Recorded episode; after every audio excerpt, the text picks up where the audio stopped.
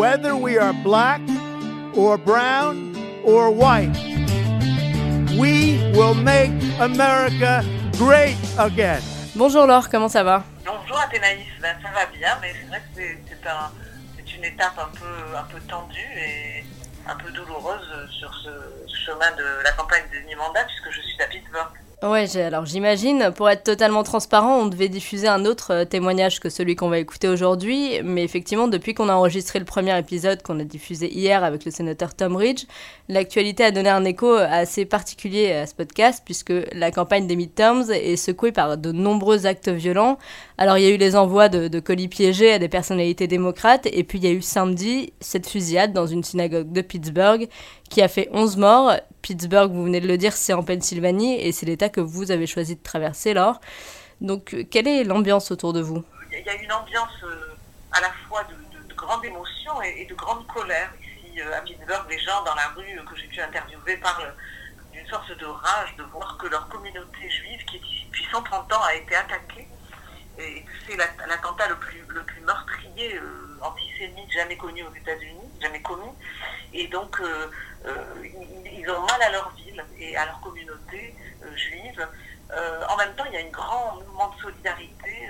hier, il y avait des, des, milliers de gens qui se sont rassemblés au centre-ville pour une sorte de, veillée de solidarité, pour penser un peu les pieds du pays qui est pétrifié en fait par, ce qui s'est passé. Il y avait beaucoup de personnalités politiques, beaucoup de personnalités de différentes confessions.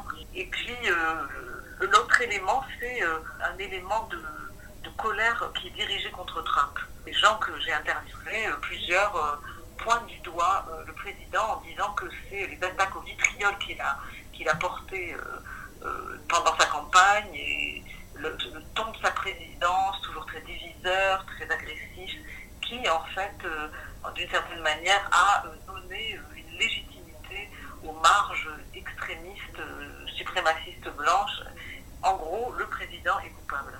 Alors, vous avez recueilli le témoignage de David qu'on va écouter maintenant. Euh, Est-ce que vous pouvez nous le présenter un peu? Oui, alors David, c'était vraiment un, un, un, personnage très intéressant, que, un, jeune, un, jeune homme qui a 28 ans euh, et qui est euh, qui, qui, travaille dans la restauration, euh, vraiment un représentant de la classe populaire. Il était là avec sa femme. Ce qui m'a frappé chez, chez, ces deux jeunes gens, c'est ont une sorte de bon sens et en même temps, euh, je dirais, de complexité euh, et, de sens politique assez fort. Euh, D'abord, tous les deux étaient extrêmement remontés, très furieux de ce qui se passait, très tristes aussi, et ils étaient en colère contre le président, en disant le président ne se, ne se, comporte pas comme il faudrait.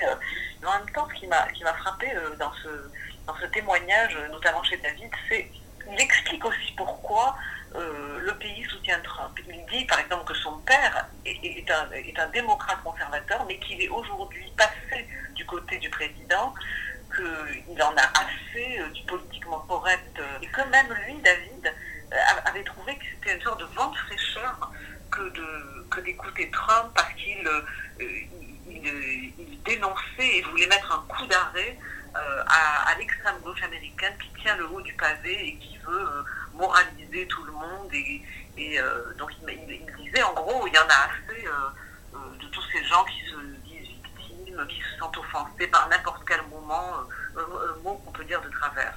Il dit que ce, ce, cette Amérique en fait populaire continue de soutenir Trump et qu'il n'est pas du tout certain qu'elle va voter démocrate en réaction même aux élections du mandat et, et également en, en 2020. Merci beaucoup Laure. Euh, bon courage et puis on se retrouve demain. Ok, à demain, euh, Athénaïs. Ça me rend furieux. C'est très choquant. Ces choses-là, ça n'arrive pas ici. Ça arrive dans d'autres villes ou au Moyen-Orient ou dans votre pays. Vous voyez ce que je veux dire? Mais ça n'arrive pas à Pittsburgh. Ce n'est pas comme si c'était un fou qui s'était rendu dans un centre commercial ou même dans une école qui sont des cibles récurrentes. Celui-là a spécialement visé des gens de confession juive dans leur espace religieux. Je ne dis pas que c'est pire que les tueries dans des centres commerciaux ou dans des écoles, mais je ne sais pas pourquoi ça paraît encore plus démoniaque. Il y a beaucoup de gens qui ont ce genre de pensée, ce genre de sentiment. Je ne sais pas pourquoi, peut-être qu'ils sont en colère parce qu'ils n'ont pas réussi dans leur vie. Peut-être qu'ils se disent Oh, les juifs ont beaucoup d'argent et moi je n'ai rien. Peut-être que ce sont juste des malades mentaux. Et maintenant, nous avons un fou en tant que président qui dit les mêmes choses que ce que ces gens pensent. Et parce qu'il est le président des États-Unis d'Amérique, peut-être l'homme le plus puissant du monde, ce discours devient légitime dans leur esprit. Parce que s'il le dit, c'est que ça doit être vrai. Parce qu'il est le président des États-Unis. Puisqu'il dit ces choses-là, pour eux, ça devient acceptable de le penser. Il effraie les gens. Moi, je dirais qu'il encourage la xénophobie. Il encourage les gens à considérer ceux qui ne leur ressemblent pas comme des menaces. Ça peut être à un niveau économique, des gens pauvres qui détestent les gens riches. Ça peut être un truc racial ou de religion. Ça peut être lié à la nationalité.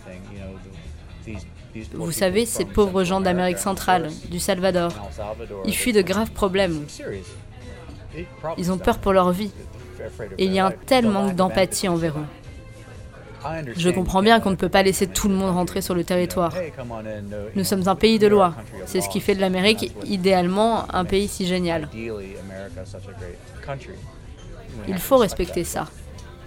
Mais de n'avoir aucune empathie envers eux, de les traiter comme des animaux, des membres de gangs, ce sont des familles. Ce n'est pas parce qu'ils ont une peau plus sombre et qu'ils parlent un langage différent. Qu'est-ce que ça veut dire?